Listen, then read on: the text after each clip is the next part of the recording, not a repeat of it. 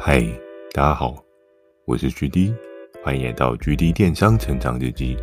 透过每周十分钟的电商成长故事，帮助你更加理解电商市场的运作。那在上一集呢，就跟大家聊到 M 夫人的登场。在我整个电商的路程当中， M 夫人她扮演一个非常重要的角色，很多次的困难都是靠着她帮忙我才得以度过。我们也常常挖了一些很特别很新奇的东西，每次的过程当中都很值得令人期待，因为你不知道一起打造出来这个结果最后会发芽成什么样的状况。那如果大家有兴趣的话，后面我会在后续的几集做更详细的分享介绍。那今天的主题呢，要接下来讲我接下来在走的路。那我接下来要走的是什么呢？如果大家还有印象的话，在上上集的时候，猎人大帅有特别提醒我，如果我再没有一些不一样的做法，我再没有一些特别的品项，或许我就可能会离开这间公司。哇，真的是压力山大，对不对？如果你也曾经有过被上面的人定 K P I， 我相信你大概能够感同身受这种压力哦。你没有办法很安心的在工作上面有一个更好的表现。那今天的主题呢，要讲到好吧再试试这个。今天为什么要讲到好吧再试试这个？主要今天的主题要跟大家提到好久不见的 W 姐。为什么要再提到 W 姐呢？如果在前几集大家有听的话，大家知道我跟 W 姐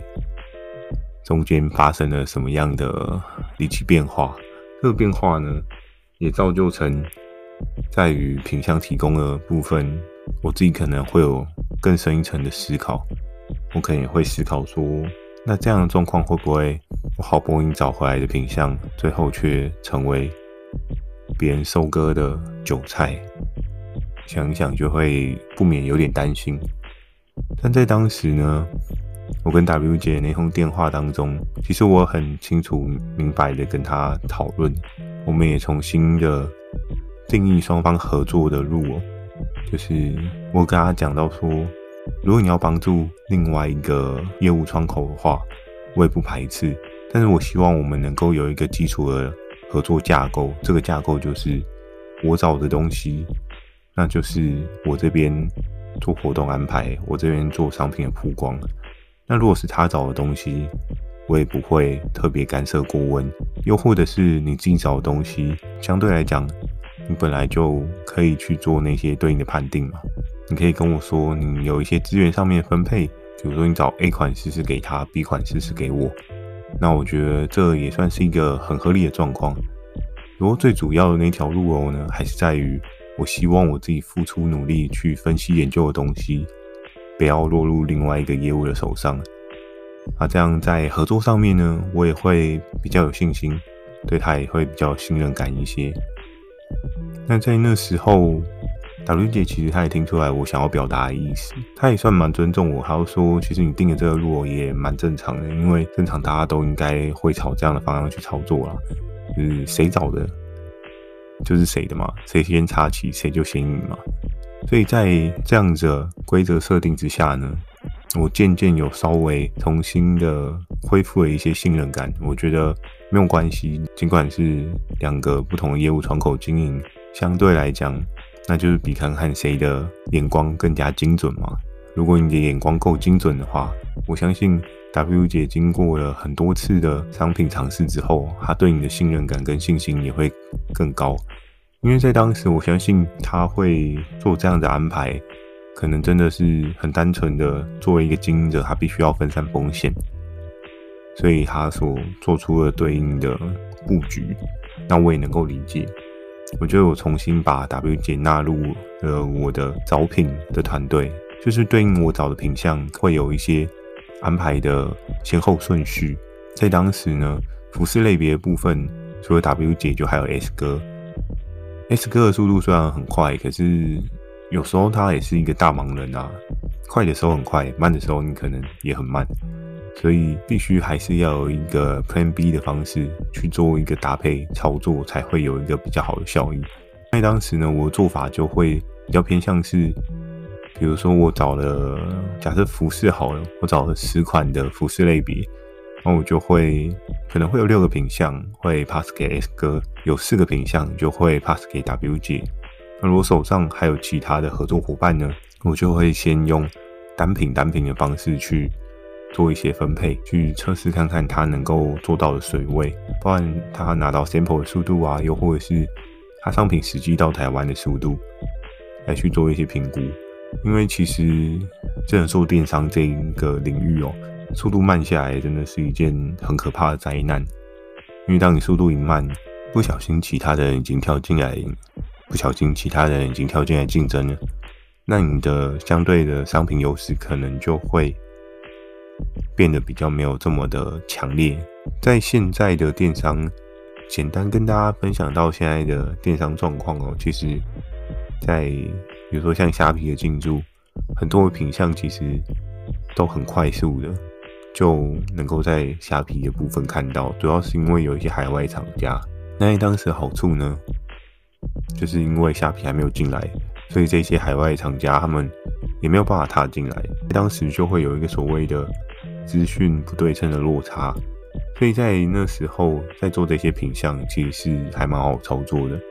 你可以同样去看现在的同一件衣服好了，可能在过往一件衣服它可以卖六七百块，但是在现在衣服的客单如果是图片完全一模一样的话，你会发现可能它的客单只剩下一百多两百多，这是一件非常可怕的事情哦，因为毕竟那些海外厂家他们工厂的角度，他们是拼一个转换率，所以他们会习惯性的把他们过往那种压低成本价格方式去作为带入销售的手段。那我们也可以发现这几年渐渐的这种中间买货卖货的合作伙伴会越变越少，因为他们利润大幅的被压缩，就很难再持续的经营下去。这个讲的稍微有点偏题了，没关系，我们再回到原本的主轴。接下来呢，要跟大家讲到的就是旧事实这个，到底事实什么？从一开始的主题呢，就是在讲说要试试，要试试，干嘛一直试呢？在电商的整个经营过程当中，我相信有很多的品项，必须是透过你不断的试错，找出一些蛛丝马迹，你就可以更快知道现在市场需求是什么。人的需求有时候当然可能可以透过一些新闻媒体的报章杂志去对品项，像是今年还算蛮红的那个鱿鱼游戏，它刚推出的时候所有人都在看嘛，所以它各式各样的周边啊、服饰啊、什么碰饼糖还是什么之类的，就反正只要跟鱿鱼游戏有相关的东西，所有人都来蹭它热度一波。其实很多的产品，你经过多次的尝试，你也比较有机会踩到你自己觉得还不错的领域。好，那终于又跟大家公布说明到底是什么。在当时呢，其实整个的市场氛围的状况之下，我们有抓到了一个蛮特别的需求。如果你还有印象，在几年前的手机配件当中，其实它有一个很特别的东西，我不知道大家还有没有印象，或是这个东西是不是在你家里面还有？这个东西它是什么呢？这个东西它有点像是蓝牙键盘。然后我们知道，在比五六年前的时候 ，Android 的手机 H T C 应该还是有一定的市场份额，所以呢，大家支持国产货的状况还蛮强烈的。你可以发现，在当时人手一支 H T C 这件事情是不难看见的，甚至 H T C 它的整个销售的份额的话，我们可以看到大概十个国人当中，可能 maybe 有六七个人都是拿 H T C。在当时，多数人还是用 Android 的状况，少数人是用 iOS 的状况，那就衍生了 Android 相关的周边产品。那时候的品项呢，这个东西它就有点偏向是一个蓝牙键盘的概念，只是它是蓝牙键盘再搭皮套。诶，那讲到这边，可能大家觉得比较有印象一点哦。因为蓝牙键盘的话，就是你可能透过蓝牙的方式去连接你的手机嘛。因为很多人都觉得手机的尺寸不是太大，因为我记得那时候也是差不多五寸的这个水准， 五点一 啊 五点二 啊 五点五 啊 五点五 好像就已经算大了。那你如果回到现在的手机来看，对不对？ iPhone 几乎也都是 六点一 是一个基本款。然后在当时因为那时候手机的荧幕非常的小，然后可能按键不是很好按，那就会有一群人他有一个需求是他希望能够外接键盘，然后用键盘打字。然后这个皮套呢，它可以放手机在上面，然后去做打字去连线。那在当时的 N C C 法规，我记得好像还没有这么严格，就是这一类品项并没有特别被规范到说你需要 N C C 的字号。然后那时候呢，因为我有看到这类型的东西跑起来了，然后我就跟 W 姐说：“哎、欸，有新的东西出来，你要不要试试看？”然后那时候 W 姐就跟我说：“哎、欸，那这个东西是什么？”然后我就跟她说：“哦，这個、其实跟你的领域又更跳，因为前面她原本是做包包的嘛，后来被我说服去做服饰。后面呢，我跟她讲说，你要不要做看看这个？”当时 W 姐的脑袋应该想说，这个人是不是想法有点太跳了一点，完全没有考量到合作伙伴他的一些经营架构这件事情。就确实我当时也没有想了这么多，我跟他说、欸、那你要不要试试看这个这个卖很好、欸、对吧、啊？如果你可以进货的话，或许我们可以尝试一下。然后在当时呢，其实 W 姐可能也是对我前面的那件事情有一些就是抱歉，所以他就觉得好吧，那没关系啊，你也说这个东西卖不错，不然我们就来试试看。然后 W 姐那时候就帮我进了这个产品，然后我们就开始上架做贩售。我忘记我前面有没有跟大家提到，就是一直以来现行规则都是这样子，假设今天一个 A 的合作伙伴，然后在另外一个业务窗口上面，他有一个所谓的商品提案，那他提出来的东西，比如说就像我刚刚讲的这个蓝牙键盘，呃，它的名字应该是 O T G， 就是外接式的蓝牙键盘这样。当时的业务窗口还有提这个品项，那你要提这个品项的话呢，你必须要提出的是挑战书，就之前有跟大家讲到了 S 哥跟我一起打到底的那个挑战书、哦、那时候这是一条路，但是有没有别条路呢？其实公司也还是蛮人性化的，它让整个游戏规则变得相对的生动化，就是你还是有其他可以调整可以破解的方法。这个在当下可以破解的方法是什么呢？我们都知道近几年 iPhone 他们在玩的手法是什么？换颜色对不对？你可以看到它其实在硬体上面没有什么很大突出的亮点，但它就是一直用颜色去换一代换一代再换一代，然后可能金属框改成银框，银框改成金属框，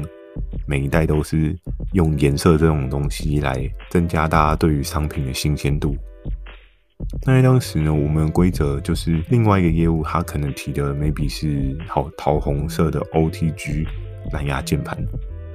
然后我当时呢我就跟 W 姐说 OK、欸、我帮你找好了，我帮你找到深蓝色、黑色跟白色的蓝牙键盘，那你直接帮我做这个颜色。在当时呢，如果你找到不同的颜色呢，整个的规则架构之下，它其实是一个新的产品，因为他们也相信说，哦，新的颜色有可能会有其他的消费者有需求啊。因为假设你总不好要一个六七十岁的老伯伯拿桃红色的 O T G 蓝牙键盘在外面打字吧。那一些有一些比较爱面子的长者，他可能不太能够接受自己拿重颜色的产品哦。他觉得男生本来就应该是要一个比较 man 的个性，但我竟然去拿一个粉红色的商品包装，他一定会觉得跟自己平常的样子格格不入这样子呢。因为对方他两三个颜色吧，那那时候我就跟 W 姐说 OK 没有关系，他没做颜色我们全包了，反正就是赌一把看能不能做到对应的水位。那我记得当时的那个品项呢，竞争对手的话是 S K， 然后 S K 它的客单价好像四百九十九吧，大概五百块有找水位。但那时候我们四九九的状况，在当时我推给 W 姐的时候，她好像一档已经有三万。之后 W 姐帮我进了这个货，我跟她说，那我们也不用做太深，我们就来做个一七九好了。然后那时候呢，就 W 姐很快的，赶快帮我买的样品，然后快递到我手上。我记得那时候非常有趣哦，我不是照三餐问候她，我是照每个小时问候她。真的那时候是一个中毒的状况、欸、你知道很可怕。比如说我今天十点跟他讲说，哎、欸，这个品项 OK， 然后他说明天，明天应该可能会到吧。我到隔一天我就会跟他说，哎、欸，东西到了吗？寄来了吗？他就说，哦，应该等一下会到，等一下进公司再帮我确认一下小姐那边的状况。可能过一个小时之后，我又打电话给他，我说，哎、欸、，W 姐，到底到了没？到了没？到了没？然后真的我每隔一个小时就吵他一次。呃，可能很多人会很好奇说，为什么在那个 moment 我必须要这么的紧张？因为前面有跟大家讲过，就是我们在整个游戏规则当中有点像是攻城略地的那种感觉，所以你的样品只要慢了一点点到达公司的话，有可能其他的业务窗口它已经有这个东西，那你能提吗？你也可以提，可是你就必须要递出挑战书。那你要递出挑战书的话，就会有对应的代价嘛。首先第一个代价就是你的合作伙伴他赚的钱会比较少，这是没有办法的事情，因为公司一定会必须要拿比较好的商品成本的东西来做推广，无可厚非的，也还蛮正常的。所以其实在当时呢，首先就是希望不要跟对方硬碰硬，那当然真的要跟对方来硬的我们也是没有在怕，只不过大家还是希望和气生财嘛，对不对？能避免无谓的战争，不要让自己的合作伙伴每次都没赚什么钱，这样其实也不太好。那那时候呢，在我收到那个 W J sample 的那个当下，啊，真的好感动，你知道，手都在抖，那种感觉真是无法形容。但那时候就是知道，有了这一支品项透懂了。可是很多人可能就很好奇说，嗯，这个东西才三万而已耶，啊，你有什么好这么手抖的？前面有那种十几万的没听你手抖过啊，这种感觉很难说耶，就是一种你好不容易抓到的这种东西的那种悸动感，你可以满满的感受到你身体的肾上腺素无限的在往上飙，就跟早上我们去竞争合作伙伴的提报权这件事情也是同样的概念哦。哇，讲到现在我自己手都冒汗了，真的是又回想起那时候的感觉。所以呢，我把这一个 sample 尽速的拿给了对应 Q C 的公司同仁。然后那时候拿给他的时候，我就说：“哎、欸，这个东西很重要，先帮我建好好吗？”在当时帮我们建档这个 sample 的，其实一开始是我们的业务助理。然后每次非常好笑，就是我们很急的时候，我们的业务助理他们可能就没有很急，他们就觉得还好吧。对不对？这个有这么急吗？有这么急的一定要建吗？今天几点前建好就好了，不是吗？然后有时候往往我们会想说啊，算了，拜托人家也没有用，对不对？因为毕竟他们可能跟业务不太一样，业务跟业务助理其实还是会有一些差别啊，因为他们毕竟可能是没有奖金制度的加成，但我们这边是有奖金的那一些推逼，所以其实你必须要更加积极。那有时候真的拜托不了的话就，就好吧，索性自己建，这还蛮好笑的。那业务助理一直这样叫的话，可能大家会对他们没有一些认识，没有关系，我后面也会给我们对应的业务助理一些对应的称号。好，然后呢，回到今天的主题哦，我今天有了对应的 sample 之后 ，sample 他们会有对应产出的一些条码编号这样子，然后我在提这一个案子的时候，因为你知道，当 W 姐寄来的这个 sample 的时候，我还蛮小心翼翼的。为什么要小心翼翼？这有什么好小心翼翼的？大家一定会觉得 G D 是不是有点神经质？干嘛搞成这样？当你的 sample 被其他的业务窗口看到的时候，其他人就会下意识的去 research 你的产品。更不用讲，如果当 S K 看到有这个东西到的话，他一定会去 research 说，嗯，他是不是还有什么东西没有做好？在当时，可能会有一个风险性的是，他可能也会意识到说其实还有其他颜色可以做。他如果很快速的改变他的商品提案，把这些颜色全部都写上去， Oh my god， 我跟 W 姐的这个品项操作就整个石沉大海咯，我们就面临了必须一定要跟人家硬碰硬的状况。它这是一个非常让人无法接受的事实，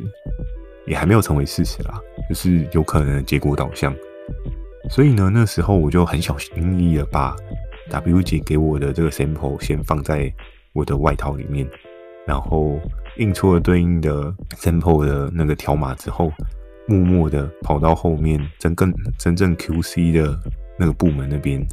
然后送了这个提案，就跟连大帅说：“我带个猛的了，赶快帮我送，快，赶快上线。”然后在那时候，连大帅就说：“哦，什么猛的？”我说：“不好说，你看了就知道。”然后他说：“哦，好，那我等一下开完会赶快处理。”之后呢，就真心期待要上线的那一天。然后要上线，已经确认要上线的时间之后，我就跟 W 姐说：“哎、欸，你货不能太慢哦，要赶快进来。”然后说：“有啦，我已经有先备一些。啊，你确定真的会上吗？”我说：“确定啊，已经过啦，是没有问题。”之后呢 ，W 姐就问我说：“啊，你这个要备多少的数量啊？就是你肯定要给我一些参考值。”欸，然后那时候说：“嗯，对方一个周期是卖三万，还是你帮我备个六万试试看嘛，对不对？”赚六赚六万的营业额也还可以啊。然后他说：“哦，好啦，不然就试试看。”那那时候其实 W 姐还蛮帮我，她就真的备了六万。然后备了六万之后呢，我们就很期盼明天开局的状况。那开局的状况